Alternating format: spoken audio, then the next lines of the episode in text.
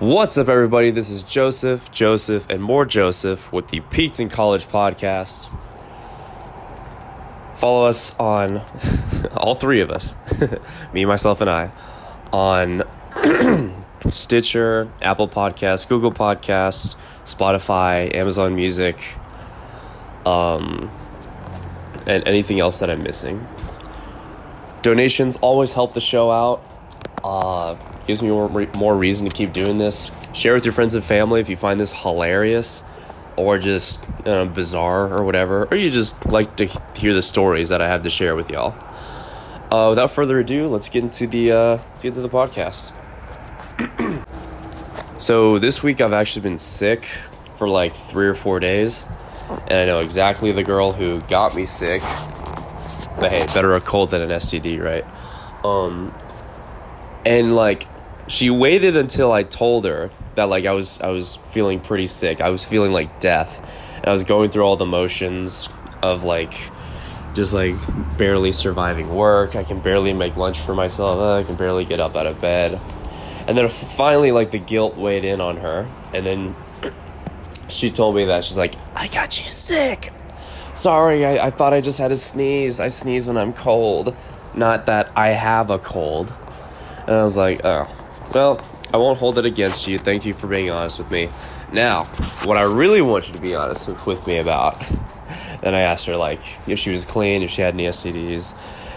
And I could tell she was being honest. Like, there's a, how do I put it? There's just, there's just like a, like a human capacity for sensing honesty. And you better cultivate it, like, especially for, for, for, you know, things like that stuff that's life changing or life ending, you know? Um, and so that went well in the end, but I'm still getting over the sickness. I was getting over it pretty fast, but then I ended up seeing her again last night, which makes me feel like I'm wasn't a fucking good idea. I feel like I got more germs back in my throat. Um, fucking French kissing, man. That tongue will go all the way down your throat. No. Uh, I'll probably get over it maybe in like two days. Which, honestly, it's kind of helped me prepare for my new job. So, just last week, uh, I finished up doing the last of my performances with my dance company so I can finally return back to normal life. Uh, but I also started a new job teaching breakdance at a place that I won't, you know, whose location I won't disclose. Uh, and I've been doing so for about two weeks now. Today is my last day of the second week. Uh, the first week was training, which I still don't know is paid or unpaid training. I'm gonna ask that today. Uh, and it's fun. It's fun. These kids are great. They're not always consistent. I see some kids while I don't see others. Some kids I might see like for two days out of the week. Others I might see just once or three times or four times.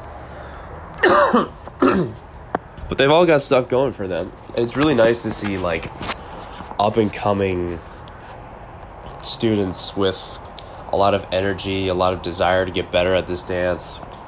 You know, the urge to want to like really put their heart into it. I'm like, dang. As an adult, when you uh, when you graduate college, usually the trajectory of life for most people is to find themselves like a niche, a job. Is it niche or niche? I'll just say niche. Fuck it, whatever. Uh, people find that little little place where they put themselves into, and then that's the job that they do. Or they're in some place for like a year or two to build up their resume to hopefully move on to bigger and better um, cubicle office spaces where they still work the same hours. No, I'm just kidding. But people get stuck into like some kind of pattern. I don't know if it, I would call it like a great routine, but it's a pattern nonetheless. And you start to, I don't know, lose passion for life oftentimes, especially if you're not in the job that you're typically passionate about. I mean, how many people actually go into like work that they're they're passionate about after college? And how many people once they get into that job actually find out that, it, that it's everything they hoped and dreamed for. So I can tell you, I was really, really like. I was really underwhelmed and disenchanted with what the real working world is like. And this is back when I was 19 and I actually had it good. I actually had it good. But I thought my life should be better. It's okay for wanting better, but you gotta work for that better. I was disillusioned with the amount of work I'd have to put in and the amount of studying I'd have to do to keep up this solid job that I had at the time. So when I was 19, I used to be a home inspector. Well, home inspector in training. I was always a home inspector in training. Never really became a full fledged one because I never took it upon myself to look over the materials after I had studied and, and got my license as a home inspector. I never really tried to get better at it because I was like, eh, well, I'm not passionate about it. Home inspection is just something I'll do. and then dance is my real passion, so this is just something that fuels my hobby. Giving no respect to the fact that home inspection is a real professional job and you actually have to know what you're doing to keep up the job. And then so when I started feeling like disenfranchised, if I'm using that term correctly, um, I don't know, man. Being sick messes up with my vocabulary. Blah blah blah blah blah blah blah blah. Being sick messes up my vocabulary and my usage of my vocabulary. but I was making like a hundred dollars a day whenever I would train with uh, one inspection group, and I basically do training for like four days or five days out of the week.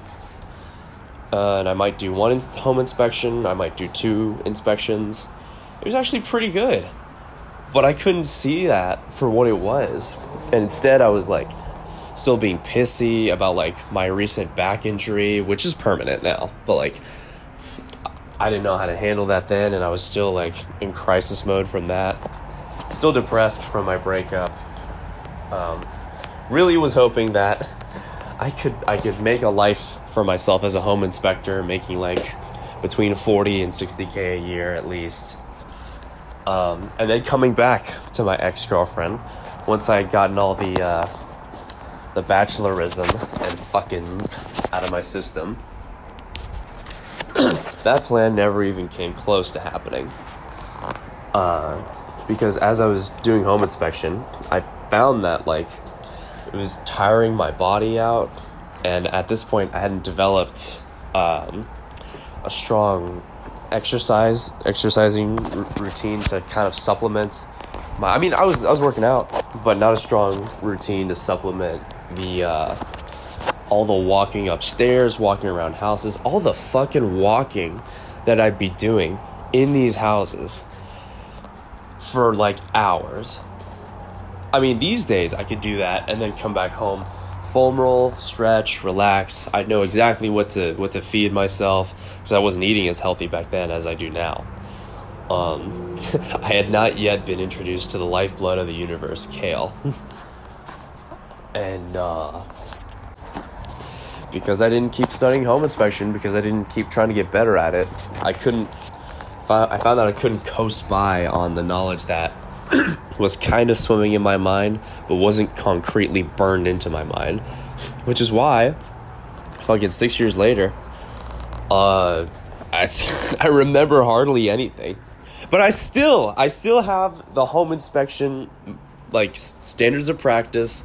I still have like some other materials and like the, I think I still have the IRC, like individual, it's whatever it is, residential code. Huge ass binder that I might still have. Um, it's always interesting to look back at that once I'm done with school and I can actually devote my mind to more than just you know like studying Japanese and like my my other three classes. But yeah, going back to whatever the hell I was saying, seeing kids with so much passion and energy for life, it, it's very uplifting. And our goal, like as adults, is to try and keep that energy while at the same time, like understanding reality and being sobered but by it, yeah, but still have a zest for life. And you know, like even even if you're in like a young adult or like you're in your 30s and you're not really finding much passion or strong sense of purpose or fulfillment out of life, that doesn't mean that that's the be all end all. You might find purpose in your 50s. You might find it in your 60s. Ideally though, you don't want to like wait uh, that long before you do find passion. But it could be possible. That could just be your path. But obviously, that means like some of your greatest years in your 30s and 40s. Everyone likes to shit on their 30s and 40s. and then what are you going to feel like when you're in your 50s and 60s, huh? you going to be bitching then? No, um, you're going to be tired about bitching about being old when you're actually old. So then you just be old. Sorry, what was he saying? Yeah, but it would suck to waste your 30s and your 40s passionless and then find your passion like in your 50s. I mean, find passion eventually in life, right?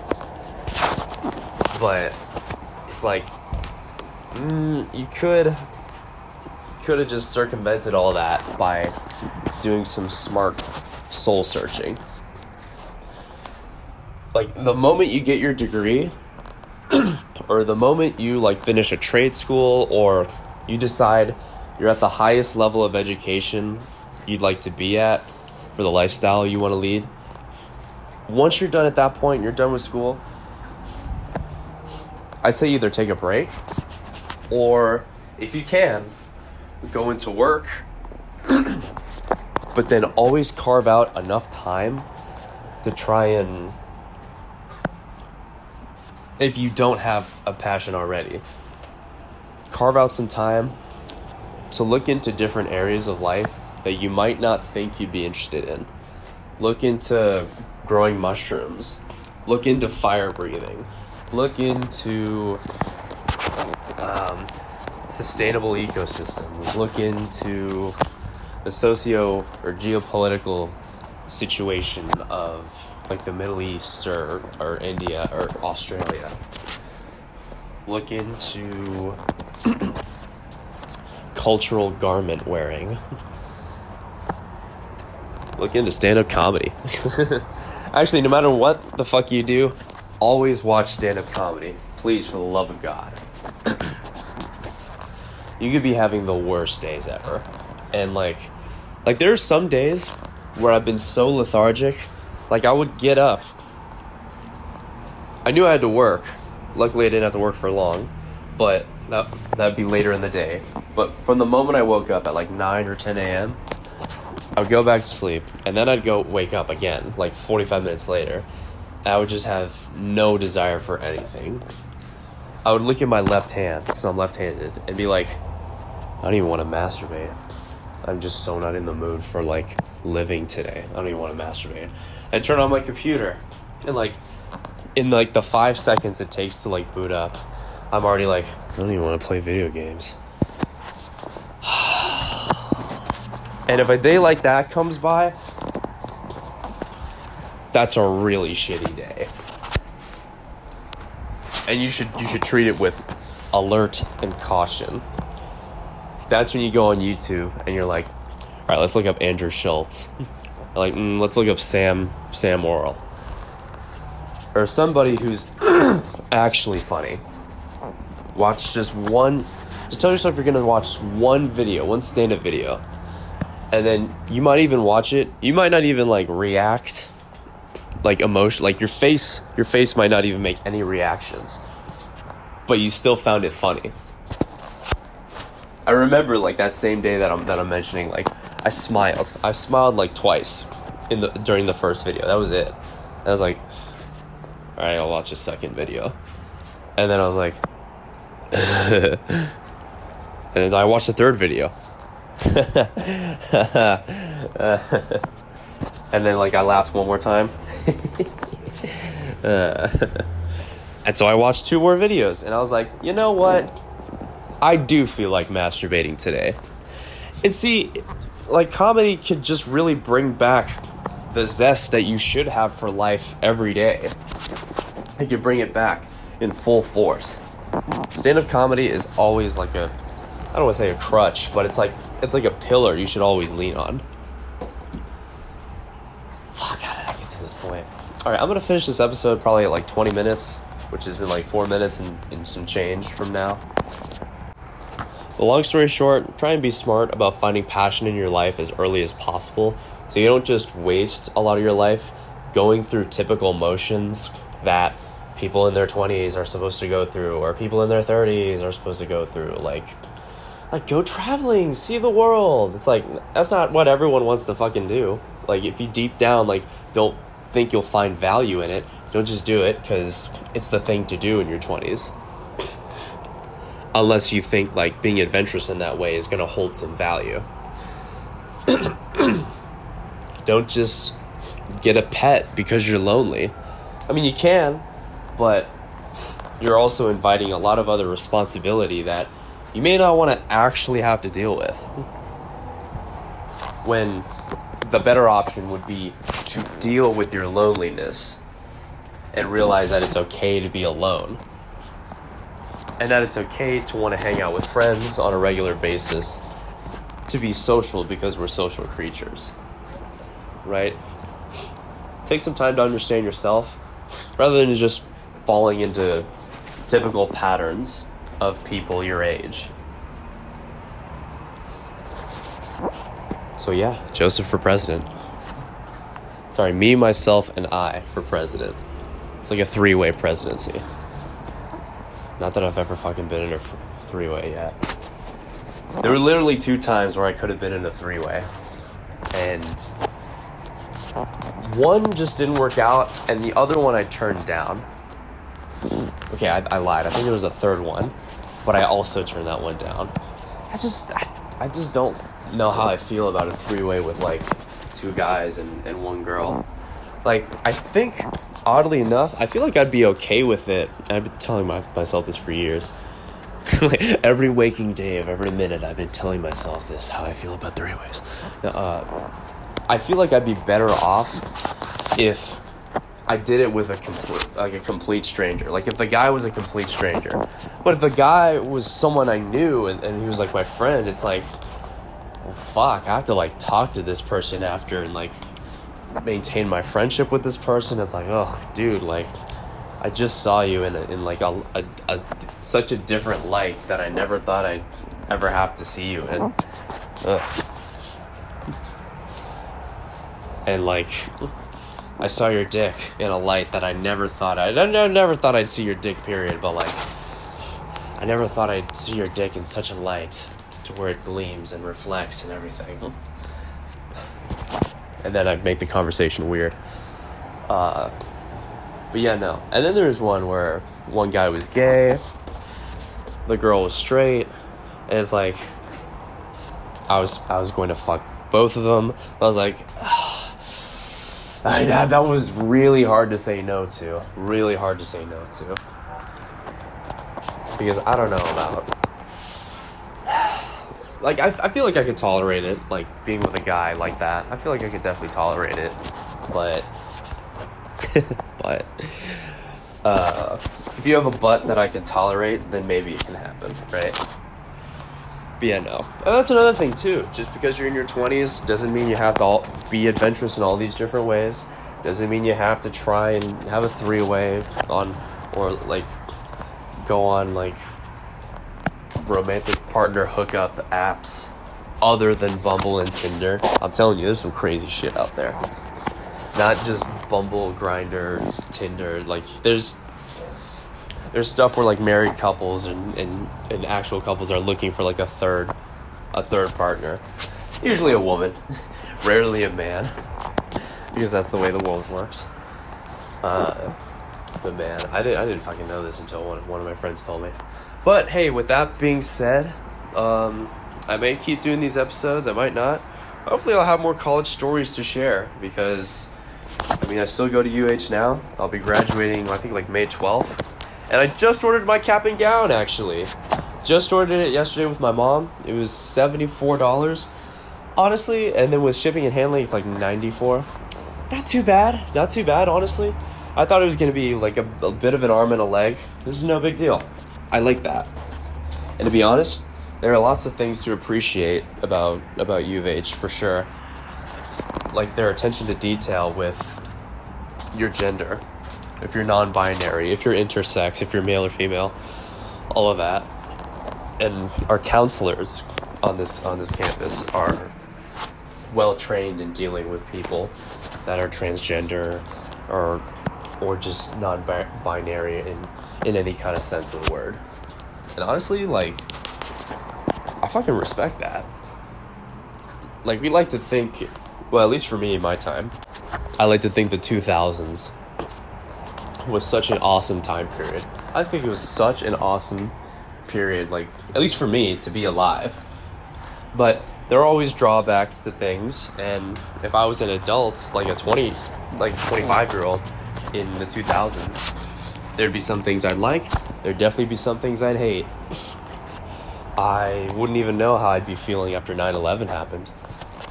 I might I might spiral into hatred after discovering that George Bush is sending more troops to Iraq, right? And Afghanistan. It's like there are plenty of things you can hate from every era of life, but we always like to remember our childhood because as children, we didn't have to worry about these things these weren't even on our minds. So of course life rocked and things were done for us by our parents and we never even had to had to form a concept about uh, so everyone has nostalgia for, for times when life was easier, obviously.